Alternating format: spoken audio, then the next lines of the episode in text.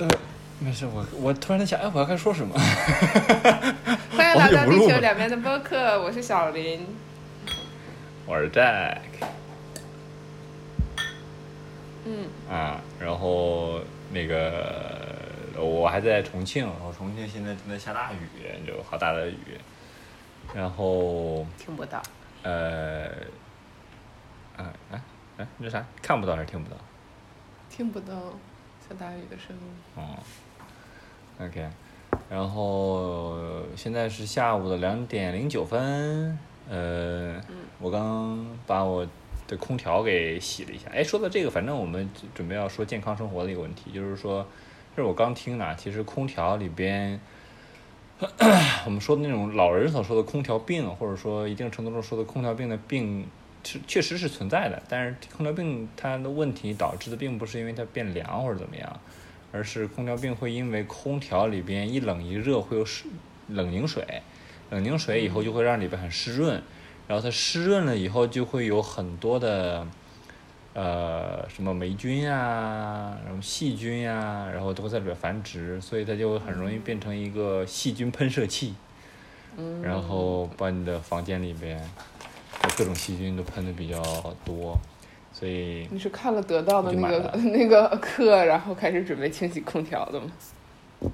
哎，对，就是那个我给你发的那个，对，然后我就买了空调清洗剂，然后洗了滤网，然后把里边用了一整瓶喷的干干净净的，然后我就啊，接下来可以安心的用空调。然后，然后小黎现在已经，我起码还得用俩月，两个到两个到三个月吧。然后小林现在已经穿上了帽衫儿，我就嗯，芬兰，芬兰这边的芬兰这边的夏天呢，其实也就两个月，然后到八月份就已经冷了，然后最近一周都要下雨，然后呃出去的话，外面就是嗯十几度到二十，就反正就是很快，就到冬天有天。点羡慕。嗯。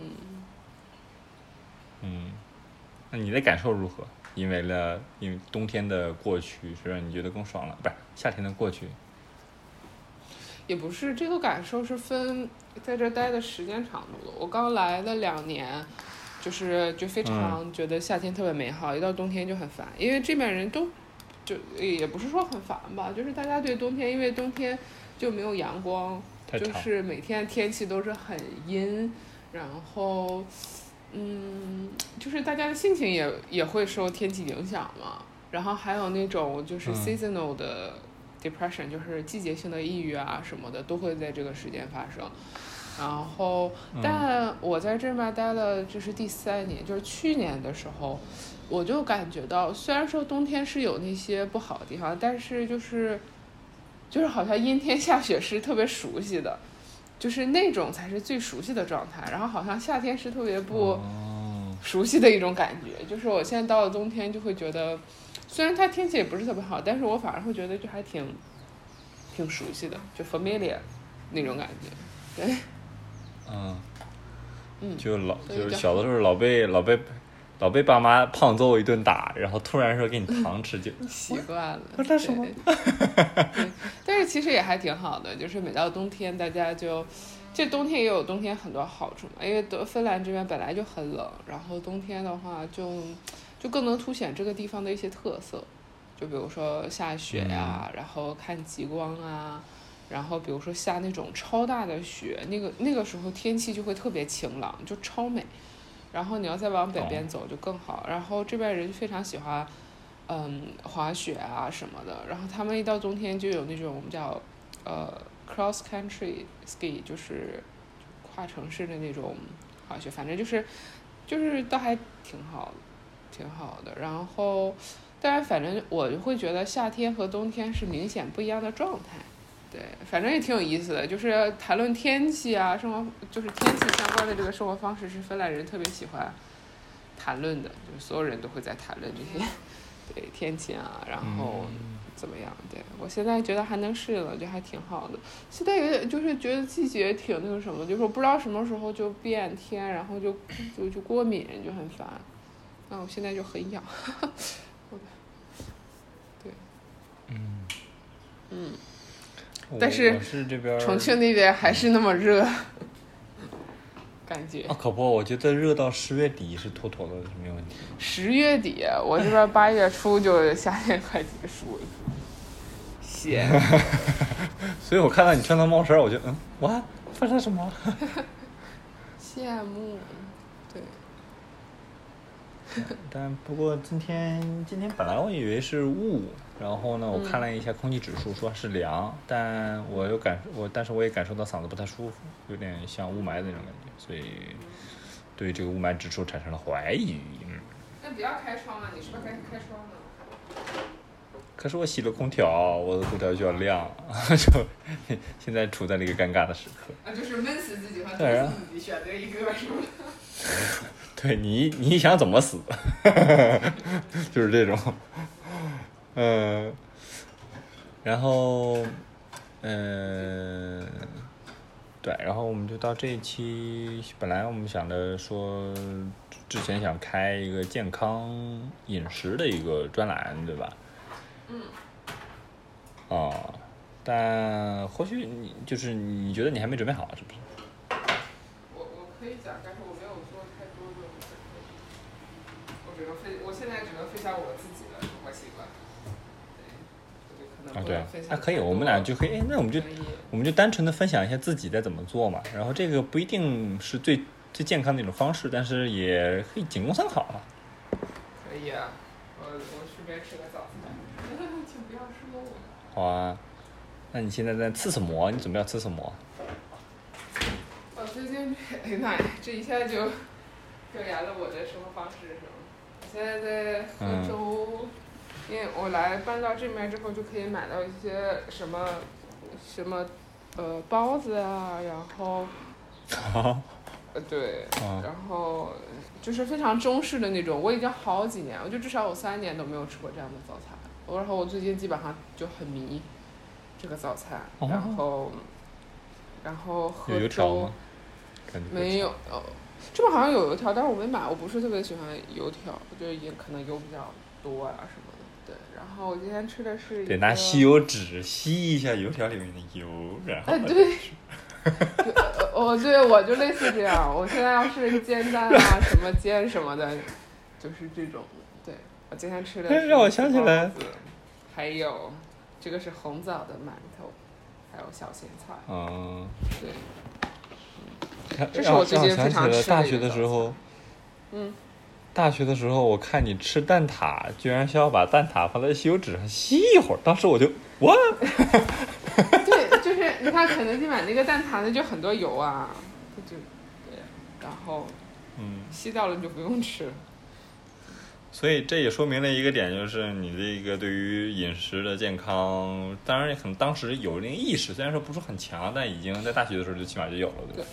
对，你知道，但是对于不吃油或者油腻的东西，我会觉得这一点不仅是和健康有关，是和我个人的身体习惯有关。我从小就这样，就是对吃肉就很排斥，就是家里人都会觉得对你好是让你多吃肉嘛。我一到吃肉的时候嗯就是非常排斥，除非是那种我特别喜欢吃，就比如说酸甜口的，或者是说偶尔吃红烧肉啊，然后比如说我喜欢吃那个锅包肉，它不就是属属于酸甜口的嘛。嗯对哦，然后，嗯，对，然后这是和我自己的就是肠胃有关。比如说，就是我我小时候吃，就是我姥姥爷炒饭，他就非常喜欢放油，我就就是他放很油的那种炒饭，我就不能吃。就就是和我的肠胃就是胆。就是这些有关。我之后看过中医，然后那个中医也是说让我就是少吃什么芝士啊、奶酪啊，然后就是他也让我多吃菠萝呀什么的，就是有促进消化呀那些什么东西，就和我自己嗯本身的其实身体结构是有关的，然后就导致我不能嗯不能就是不是很喜欢吃这些东西。就是我现在也会吃，但是更多是为了补充蛋白质，偶尔吃是为了就是我想吃。就比如说现在要是有什么嗯锅包肉啊、糖醋里脊放在我面前，然后且那个肉没有什么就是腥味儿的话，我就能吃。对，嗯，OK 对。哎，我刚才想说啥来着？你最近常吃的早餐是什么？啊，那我已经吃了快俩月了，就是很单一的滑蛋牛油果芝士吐司。嗯，听起来好好吃哦！华蛋牛油果芝士吐司。哦天哪！有没有照 片？发给我瞅瞅。呃，有，等会儿我给你发一下。但现在我就发现有一点是一个在重庆的人吃的就很西式，一个在芬兰的人吃包子。对，人是不是就是这样的？人就是，可能就越没有什么，可能就是他不是说越没有什么，就是你在生活的地方这个东西越少，可能就越那啥吧。一看习惯，比如说我小的时候，我小的时候一直就是我姥姥给我做早饭啊什么的，姥姥姥爷就一直喝粥啊、吃咸菜啊，然后吃这种非常中式的早餐啊，什么豆腐脑啊什么的，我也吃，但是偶尔吃，我不怎么喜欢吃。我最常吃的就是我最近在最近才常吃的一个早餐，就是那个，呃，也是和牛油果相关，但是牛油果是后就怎么说，呃，是我就出国之后才会比较喜欢吃的。然后出国之前一直喜欢吃就是煎蛋，然后加吐司加草莓酱，而且一定是草莓酱，就是那个草莓酱和那个溏心蛋的结合就非常好吃。对，然后我每次吃到这个的时候，我就会想到我小时候，我基本上就是天天吃这个，然后就是，对我小的时候，反而在国内的时候，就是就是这些中式的早餐，就是 随手可见的时候，我却没有好好享受，我现在多么的后悔呀！我的天呐。曾经有一份真挚的爱情摆在我面前，但是我没有珍惜。如果再给我两个包子，对啊，我会跟他说我我爱你一万年什么豆腐脑啊，什么小笼包啊，然后什么那种红豆饼啊，嗯 就超想吃。对，但我现在能吃到这些，我已经非常满足了。对，哎，那这些在芬兰的首都应该怎么着也能撒么着吧？呃，也也也就是你？去出去吃饭，或者是你上亚超，我这是在亚超买的，你能买到，但是它不是像我们那种就是小食铺啊什么的，就是你要出去吃饭，你吃一个也好贵啊，出去吃饭基本上二十左右。嗯我还是觉得还挺贵的，自己在家做还是比较经济实惠的。毕竟我最近搬家花了这么多钱。OK，你是说吃一顿中式早餐需要二十欧啊？嗯，不是，就是吃中式的，就出去吃个饭，你就是两个人一起吃的 A A 的话，你肯定也是要二十欧，这是最简单的。那你要是在，比如说你要吃晚餐，你要喝酒的话，那可能要更多钱，然后再要吃甜点的话就更多。但是基本上的一个，你出去吃一个菜的话，就我之前在我那个小城市是基本上就要十七、十八，你要是吃个什么水煮鱼啊，就会更贵，二十几啊什么的，对。然后像什么鱼香肉丝是属于基础的这种，然后可能会二十以下，然后甚至其他可能就更贵一些。这边好像没有专门卖早餐的店，对。然后，因为毕竟我觉得相对于芬兰的中国人还是会比其他国家少很多。对我之前去法国玩儿的时候，虽然也没有特别的早餐铺，但是你会发现就是那些火锅呀，然后就我们吃的这些东西，就会比较多在那边。对，就还挺好的。嗯，但是我感觉你那个早餐听起来挺好。你这个发量看起来现在已经非常的丰丰丰盈了，啊，是吗？嗯对，我刚洗完就在它总飞起来，然后我就在捏一捏它，要不然它就它就这样了，然后它就这样了。对，短发就比较不好打理吧。对，哈，好吧。但我见过嗯最、最那什么的，就是一个南非的小哥，他的头发可能跟你差不多长，然后他洗完以后，发现那个他那个头发真的是很厉害的是，他可以完整的蓬松出一个球来，然后真的是完整的一个球。然后他这个头发他是怎么站起来的呢？是谁给他的力量？谁给他的力量？基因给他的力量。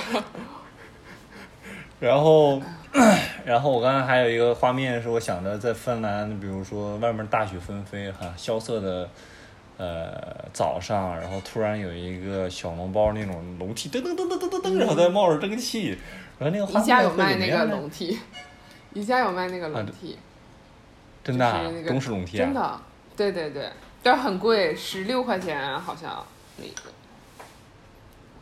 哦。欧元。那反正我就在想，你说假设要是有这么一家店，会有人去消费吗？可能很少。基本上大家，因为其实出去吃饭是很很贵的，就是无论你吃什么都挺贵的。然后你要自己在家做的话，虽然我买这种即食的包子啊什么的也不便宜，比如说我想买那个流沙包，它是八个吧，然后差不多要六七块钱，基本上就是约八九毛一个。然后那如果我一个早餐，我比如说我今天是吃了两个，就是三个这样小小的东西，我平常吃三个或者四个，那然后再加上其他的，就一天的早餐，就是自己在家做，那可能是四五块钱，然后再喝个咖啡，然后什么的。但是你要出去的话，你要是吃这样的一餐，肯定不止这个钱啊。而而且就是，我还是觉得就是，而且这边有亚超嘛，就是就是中国人还是很喜欢在家做的，但是外国人也是喜欢啊。我有个同学，他就是他家里很有钱，但是他觉得那是他们爸爸妈妈的，然后嗯。他自己也是非常省钱，我们一起出去吃饭，他就会算啊，说啊，我这个月已经出去吃了两次了啊，天呐，然后前天什么吃了寿司，然后今天又吃呃，在这个咖啡店，然后怎么怎么样，就是大家也是非常省的，就是这面的那种家庭结构不一样，就比如说他父母是非常有钱，但是他就觉得，但是父母可能帮他买个车呀什么的，因为他们觉得那个好的车更安全啊什么，但是生活是他们自己来管的，包括他结婚也是。然后包括他买钻戒也是，你看不到他身上有什么特别多的，就是非常奢华呀，或者是什么。即使他们家是挺有钱的，对。嗯。对，然后。所以你刚才说一可可能观念不一样，就是大家还是挺省钱。就是如果就是想要省钱攒攒钱啊，买房子啊，然后结婚啊，这边他们自己结婚就要花挺多钱，然后。嗯，就大家的生活方式还是就是出去吃是更多是和朋友一起聚会。如果你只是为了生活每天吃饭的话，就是还是不是特别多出去吃。而尤其是我会觉得在这边的中国人，就是在外边经常在外面吃的也是不是特别多。就是在外面吃是你想去尝一些什么，但是日常就是每一天这种 daily 的还是在家吃。对，我是这么觉得。那你一个月大概会去出去吃几次呢？就是你刚才说那个，我以前会有计划，就是我我那个时候没毕业之前，我没没毕业之前是每个月给自己就是有那个 budget，就是预算嘛，然后就给自己呃没毕业之前我是每个月是出去吃四到五次，因为我基本上每个月见朋友就是每个每次见朋友就会出去吃嘛，然后就是差不多是在我的就是预算之内，但是这种吃是可能就是仅限于吃一个 main course，就是主菜。然后你不含什么前前菜啊，然后呃甜点啊，然后这些都不算，因为算上这个就是就会 double，就会翻倍，嗯，然后但是我可能毕业了之后，可能是因为工作了，然后对就在外边吃的可能也比较多，然后就今年夏天就吃了比较多，一个是见朋友啊，然后再就是夏天见朋友就可能出去吃的会比较多，嗯对，然后对。那我之后可能也会再重新规划一下吧。对，这个夏天出去就没有怎么按预算来，但是最好的我感觉还是，因为我每周见一个朋友之前就是就是差不多的嘛。嗯，我比较喜欢这么安排，就见太多了也会比较 辛苦。嗯。对，然后偶尔吃一吃，就是他们换新的菜单啊。然后一些就是新开的餐厅啊，然后去吃吃。但是夏天就是大家可能都会因为天气好了，然后出去吃的频率会增加。对。然后夏天还有 brunch，我觉得夏天就吃了好几个地方的 brunch。但是这边你吃一个 brunch 就将近要三十欧，然后就是它的，嗯，就 brunch 还挺好的。哎呀妈，太他妈贵了。对，你要这边吃中餐其实也很，这边吃中餐其实也是很贵的。对我以前有时候不想做饭，然后去吃，就是点那个鱼香肉丝，就是外卖啊什么的，然后就要十六块八，对，还是在我那个小城市。我的妈！行吧，点个外卖需要点一百多。对啊。合人民币一百多对吧？对对对。嗯。哎，跑题了。然后那个。然后是怎么来？然后就回到健健康健康饮食的这个点上，呃，哎，该怎么说嘞？哎，那你我想，那那你现在的这个饮食方式是要只是满足一些口腹之欲，持续一段时间呢，还是说暂时一直要这样？嗯，我觉得我现在这个也还算，就可能碳水多了一些嘛，但是我觉得我的整体健康饮食是健康的，然后最重要的是有很大一部分它是遵循我身体的一些需求，我会觉得我是一个非常、嗯非常敏感的，就是身体特别敏感，然后情绪也很敏感的。然后我身体的各方面有不舒服的话就不行。比如说我在来大姨妈之前，我就会很想，非常 craving 碳水，就是非常喜欢吃碳水。然后我平时不怎么吃肉，然后我就非常想吃肉，要吃什么鸡排，然后对，然后就会有变化。然后我有的时候就怎么说？然后如果要是非常焦虑的时候，就会非常想吃很多零食，然后有的时候会想吃咸的。我很多时候都是结合我身体来调整的，就可能是因为我是特别敏感的一个人，然后我会结合我身体调整。然后但是大体的饮食结构是偏健康的，因为我还是挺关注这种健康的。然后，对。所以你会在你想吃某个东西的时候，不不会说克制说啊不吃不吃，对吧？而是就是就去吃了，对吧？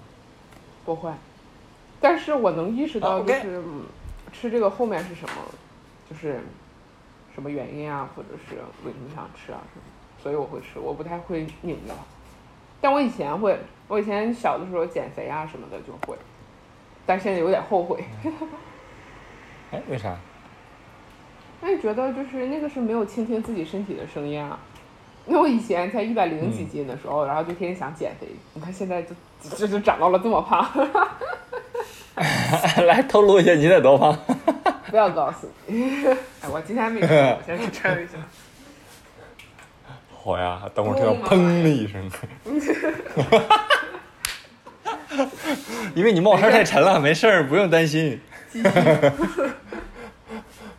对，然后我，但我觉得这样可以达成一个共识，或者达成一个，我觉得这个这期播客能有这么一个主题就够了。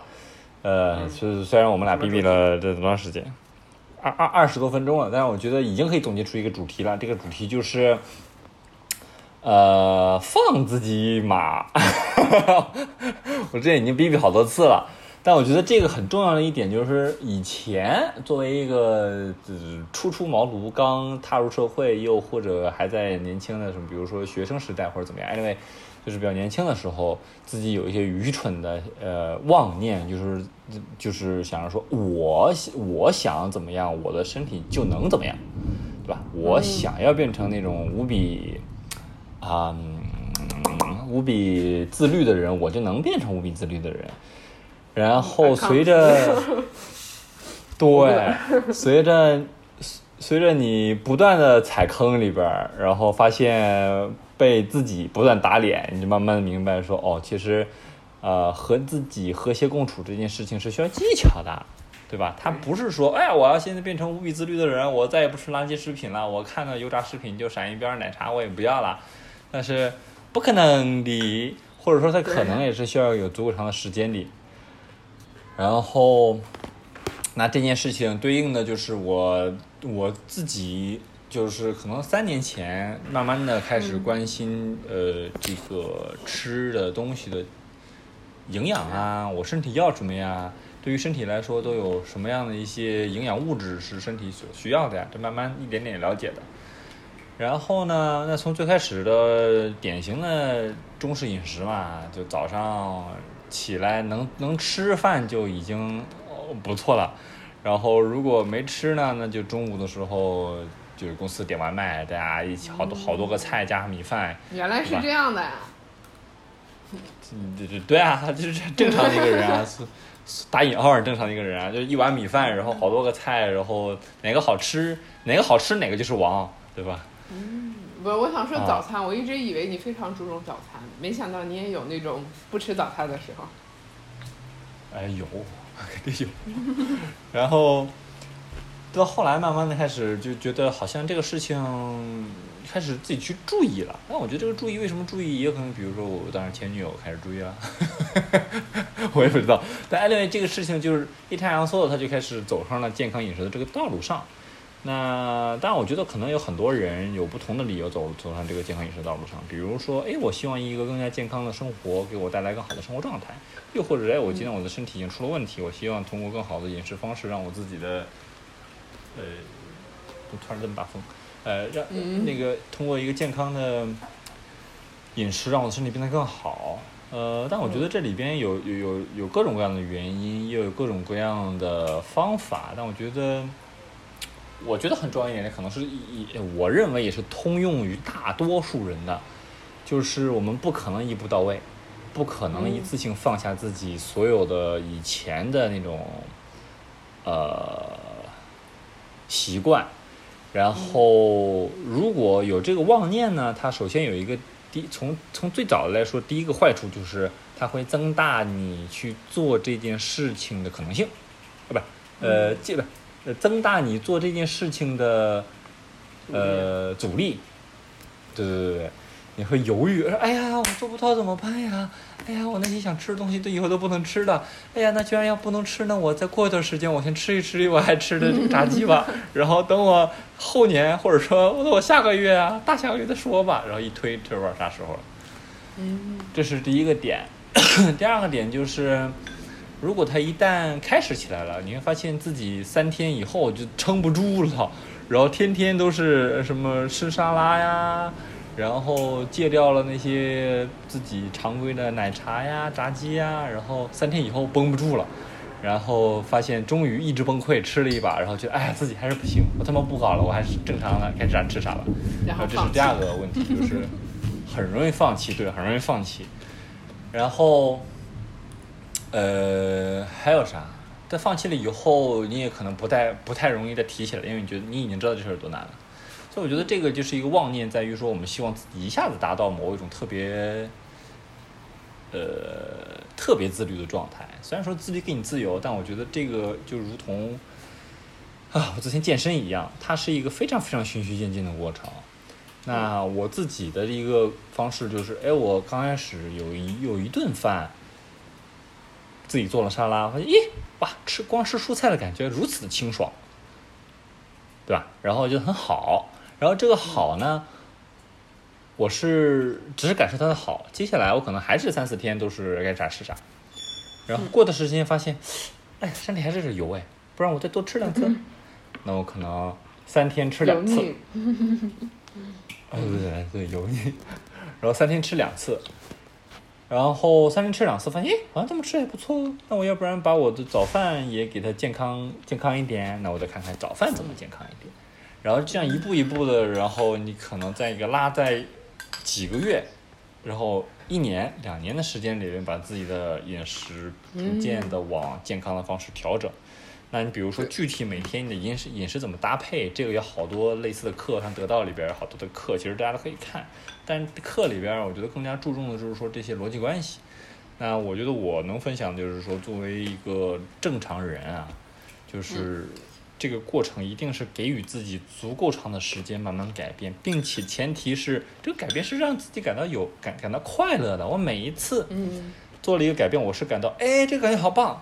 甭管是我吃了感觉很清爽，还是说我觉得这个好像比起油炸鸡腿更好吃，然后它肯定是让你喜欢其中，而就是比如说我讨厌坚持这个词，更喜欢就是我想，啊，就当你想去做这件事，这件事情才会做足够的长久。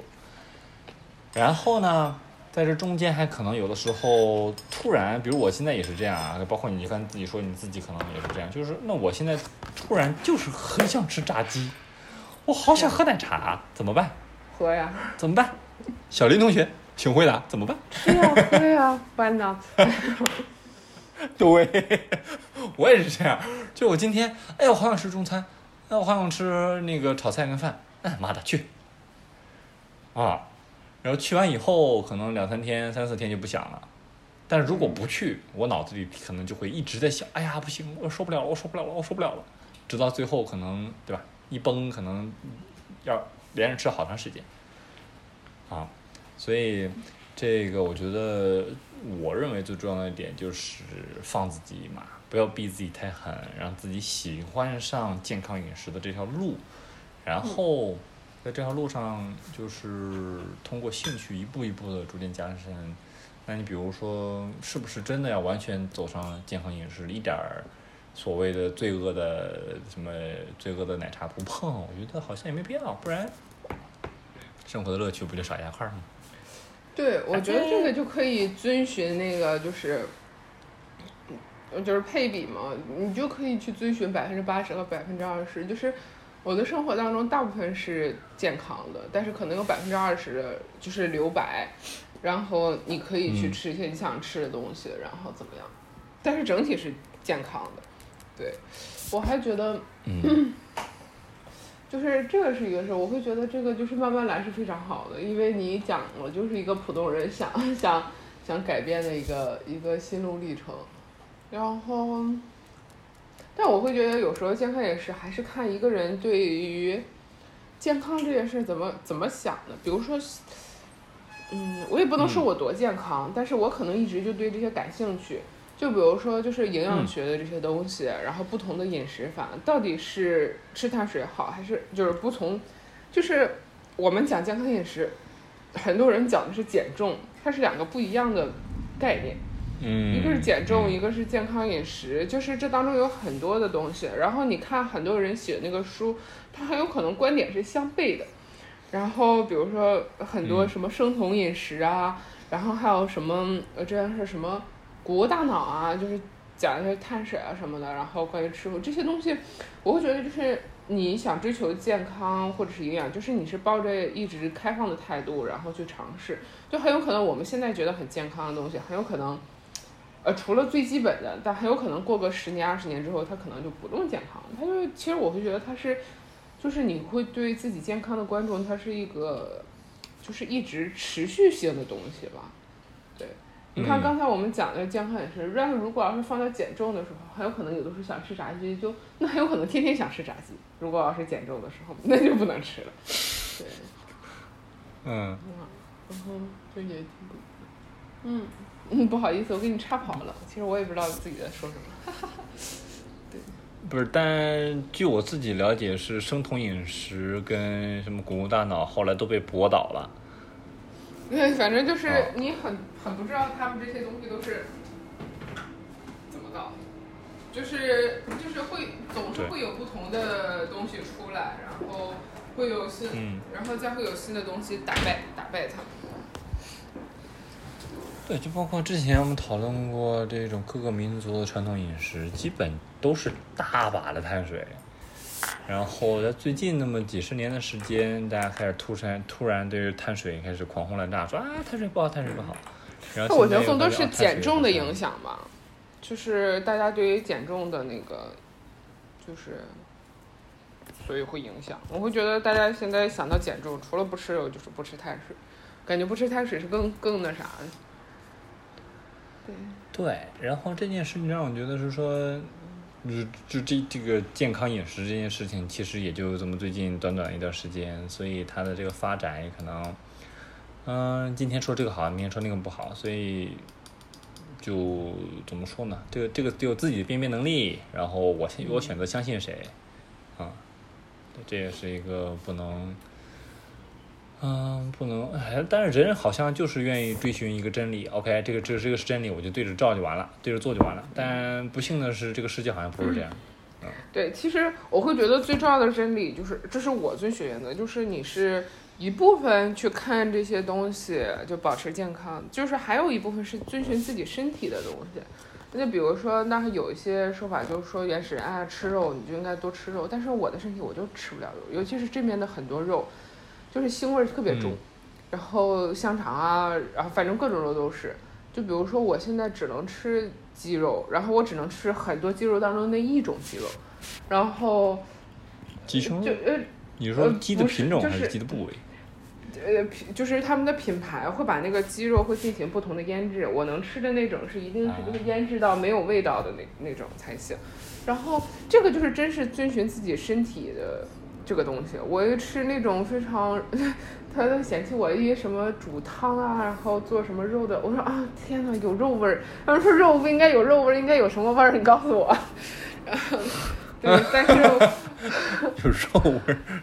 对，但是我就我就吃不了，我也有那个肉味儿，我头疼，我闻着我就想跑。对，然后我就吃不了，然后特油腻的东西。呃，我也吃不了。就比如说，你看，就是好像我是吸油那个习惯是好像是很健康，但很有可能那就是我身体的需要。我从小在家就是，我姥姥和姥爷经常是我小的时候就就很任性，就有的时候就是我姥爷做的特别油的东西我就不吃了，然后我姥就就说我姥爷啊，你做这么油，你看你都不吃饭了，然后什么的，就是我小的时候你说哪有什么健康的概念呢？其实就是我身体我就是吃不了，我我一吃了就难受，就是我吃那种很油腻的都难受。然后我就是一直会很喜欢酸酸的东西，我现在也是，就是就很喜欢吃那个，就是家里就常备醋啊什么的。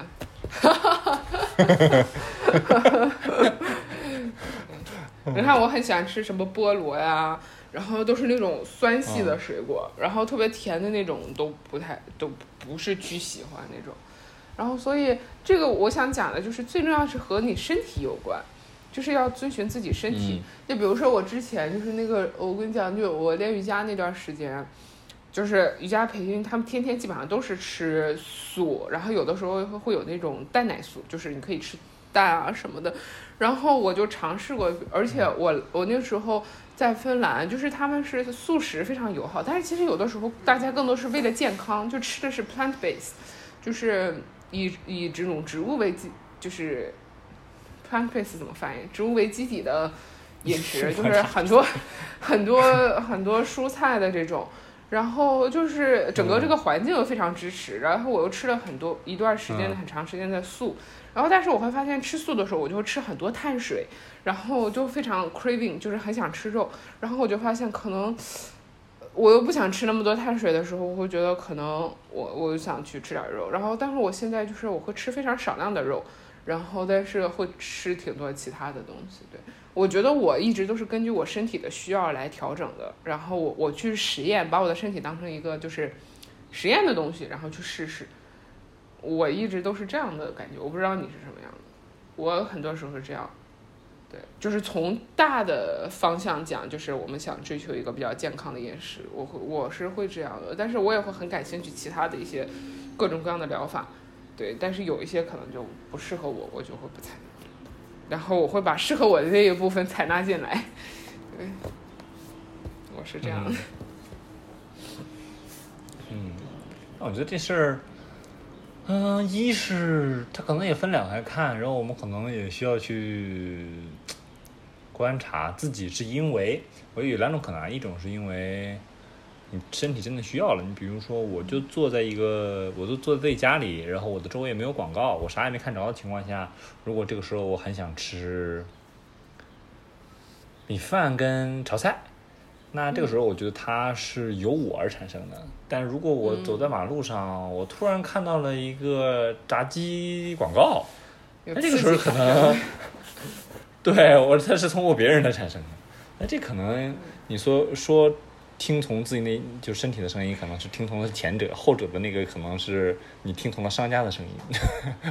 对，但是其实能达到这一点的也是也是挺少的吧。但是我有时候觉得，哎，我有时候觉得也没有必要活成就是很很那啥的样子，就是想，对，有的时候我现在就会变成那种，其 实就是如果你就是很想吃，那就吃呗。对，然后如果你在减重的时候。就就多运动一个题啊，就是我觉得，对我跑一个题就是，跑，嗯，就我我安娜卡列尼娜我还没看完，然后我看的比较慢，然后现在我看到的那一个部分就是说，他其实不是安娜这个主人公，是他的另一条叙述线是列文跟吉蒂。然后这两个人，他这前面故事先略过啊。但是列，但是列文这个人呢，他就很喜欢一些思考啊，很喜欢一些推理呀，很喜欢一些理性的东西。而吉蒂呢，可能作为一个女性，她可能会更加，他俩后来结婚了，她可能更加的像是一个，呃，她没有去太多的使用自己的理性去推理，说，哎呀，这怎么好，怎么不好，人为何而活着，怎么怎么地。然后他可能就是说，像列文的哥哥去世的时候，列文还在想啊，我应该怎么照顾他呀？我这个时候是不是不要刺激他的什么什么东西啊？我说话的时候是不是要注意啊？想那么多。对，然后吉地就是那种，哎，看到他哥快去世了，然后虽然这是列文的哥哥，但是他责无旁贷的，但也不是他也不是道德感驱动，而是他就是想让这个人在临终前受到关怀，他为此就是极力的做好照顾的部分，用真用用那种真正的爱去关心他的哥哥，然后去照顾他，去把他的房间打扫得很整洁，然后从刚开始的他住破旅馆嘛。从旅馆打扮得很整洁，然后让他哥哥在临终的时候感受到了那种温暖，那种感觉，那种对。然后这个时候就是就是他其实这个书这这个这一段有意的去描写了两种人的这种感觉，我觉得自己就经常呢容易掉到前者那里边去，就是。我不断的去想啊，这个事情的本质是什么？怎么做更好？然后，不啦不啦不啦不啦，然后最后逃离来想来想去，掉进了一个胡同里边，最后就发现，哎，好像怎么做 都不是很好，然后，然后就变成了反而给自己啊框进了一个死胡，对，看见很多困扰，然后并且通过自己的理性思维给自己困在了一个死胡同里边。然后另一种以极地为代表的那，就是那那种状态，就是他没想那么多，他只是想那么做就那么做了。嗯。啊，这件事情就给我了很也还挺多的思考，就在于是说，对，就是有的时候，特别是那些，就不用想那么明白，特别。对，又特别像那个那个得意忘形里边说的，他也说到是说，有的越聪明的人越在像内观啊、禅修这里边的时候越进不去，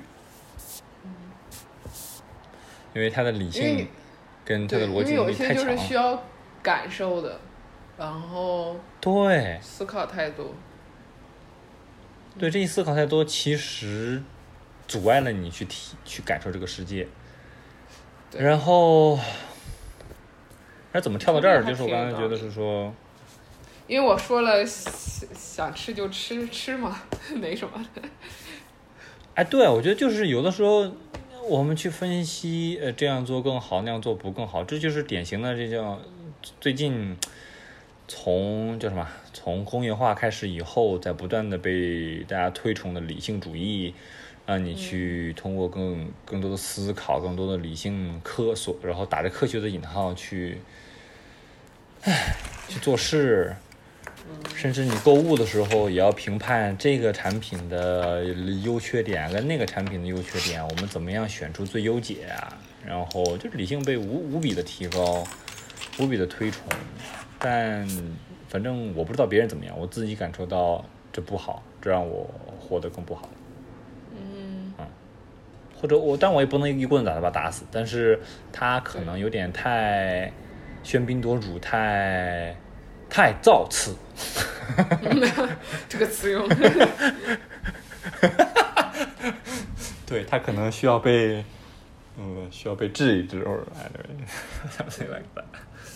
你知道，就你说这个，其实我最近也有这样想，就是我以前好像就是一定要追求一种什么样的状态。就是好像一定要，一定要怎样，或者是，但是我现在就觉得，就是，就好像不那样也行，对。然后这个你就我觉得就特别像，就比如说我以前就会觉得啊，我一定要把事情想明白。然后要想得很深，比如说，就像我们有时候思考啊，我自己的想法，然后我想法的想法，那我背后是什么引发了我这个想法呢？我为什么会有这样的想法呢？是因为我小的时候发生什么事情有这样的想法呢？然后现在，然后你知道，就是我有时候写日记，就是我会自己就是思考，比如说我最近不是换地方了吗？我每次换地方，其实就是你不是说让我分享分享嘛，然后但是我又不太想分享的是因为我现在的内心是很不安全的，然后就是很动荡的一个状态。然后我到一个新的地方，适应一个新的环境，包括新的人、人事物，都是我需要很长时间。然后最明显的反应就是我是睡不好，就是无论多么舒服的床、多么舒服的床垫、多么大的床，我都睡不好。然后我会做可多可多的梦了，然后就是晚上会醒很多次，然后每天都是非常困。然后我现在就是又过敏了，我我会担心会不会也是和那些这些有关系。然后。我就会做很多梦，然后这些梦它都影射着一个一个我生活中发生的事情，然后我就会反思啊，这个梦，然后这个人物它代表的是一个什么样的人物，然后在我现实生活中它影射的是哪个人？我为什么会有这样的反应呢？是因为我和他有这样的互动，然后引发了我什么样的 想法？就是我会想写很多，我想讲的就是，其实这个过程是，就是比如说像我。做心理咨询，或者是你去分析的时候，是可能是非常正常的，是非常有益的。但是其实生活当中有的时候就是要，呃，比如说像梦，我觉得是可以这么分析的。但是就是生活当中有些很多事情，比如说人和人之间的互动啊，其实就不用想那么多，就可能就是很简单。然后如果你有什么问题，你就问就好了，不用再想，哎，我这什么动作引发了他这样的想法？我这个怎么怎么样？然后你这个行为又会去引发你自己对自己的一些想法，这个就很。就很复杂，然后我我现在的感觉就是没有必要，就是因为你这些东西就是你是分析的很清楚，但是其实你也给自己带来了很大困惑。如果你不能安抚和处理自己对自己有新的认知或者是新的这些想法的时候，其实是非常，就也会非常焦虑的。有的时候其实也并不用想的那么明白，但。我觉得我这个可能是过了那个阶段，然后可以说这样的话。但是我会觉得，当你前期没有自我意识或者是没有自我觉醒的时候，你是要去做很多这样的，你就是要去想很多很多东西，你是要去想的很明白。但是当你，比如说，我觉得到了一定的时候，其实你把自己也差不多能分分析特别就是挺清楚的时候，就不用再去，就更深入了吧。但是因为我是这样，但是我不知道你会不会这样。但是我会觉得我这样可能是有点职业病，对。嗯，能理解。对，所以我现在就感觉其实也不用那个什么，然后也不用分析那么多。你工作开心，然后生活开心，然后有好的亲密关系，That's it，你就开心就行了。嗯，还是这这句话可能还哎呀，得意忘形影响我真的太多了。就是说一个。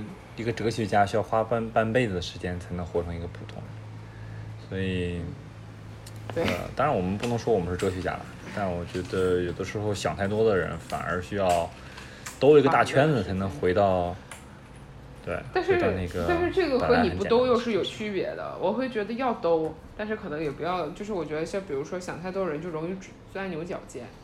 然后，但是其实我觉得可能想不太多的人，他不去钻也不好，因为我会觉得钻了之后，你的生活是更有深度的。比如说，就是有时候思考存在主义，包括你喜欢看什么，呃，萨特呀、尼采啊什么的，那他们会觉得那些选择，就比如说像现在我会觉得，比如说，你知道我们俩上次不是聊过友情嘛？那很多人会觉得，啊，就是那种靠缘分遇见了就遇见了，或者是那种。